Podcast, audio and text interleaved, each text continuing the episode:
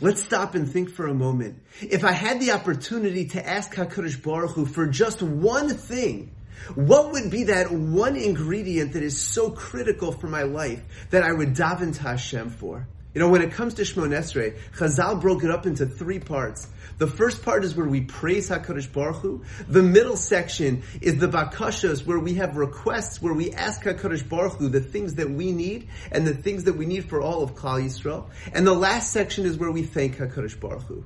And when it comes to that middle section, the bakashos, where we request of HaKadosh Baruch Hu, the first bracha that Chazal were masakin is atachonin la'adam das, where we ask HaKadosh Baruch Hu for knowledge, for wisdom, and for intellect. And the Shulchan Aruch tells us the following words. He says that what separates an individual from animals is the seichel, is the intellect. And he concludes with the following. He says, Im bina ein tefillah. If there's no bina, there's no understanding, then there's no tefillah. There's no prayer.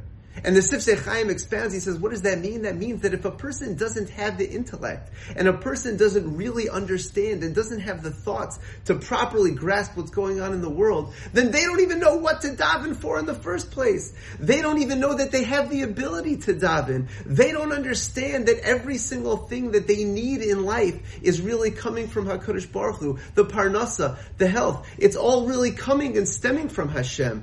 But without the knowledge, without the intellect, a person cannot grasp that.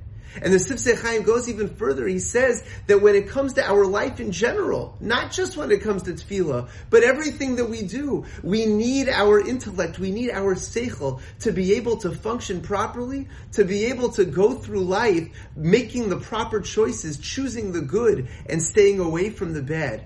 You know, there's three types of chachma that we're asking Hashem for. Chachma, bina, and das. Chachma means when a person hears something or they read some information and they're able to take that information in at face value.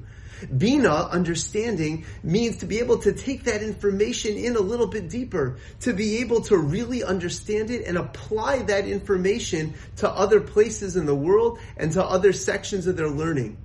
And Das is to be able to take the information that they have gained and to make it so real, to bring it from their intellect and down into their emotion, where they really, really feel this newfound information and they're able to live life based on what it is that they have just learned. With the next tefillah we have, let's pay proper attention to the words atachonin la'adam das and have a real kavana for the thing that is most important in our lives, our intellect.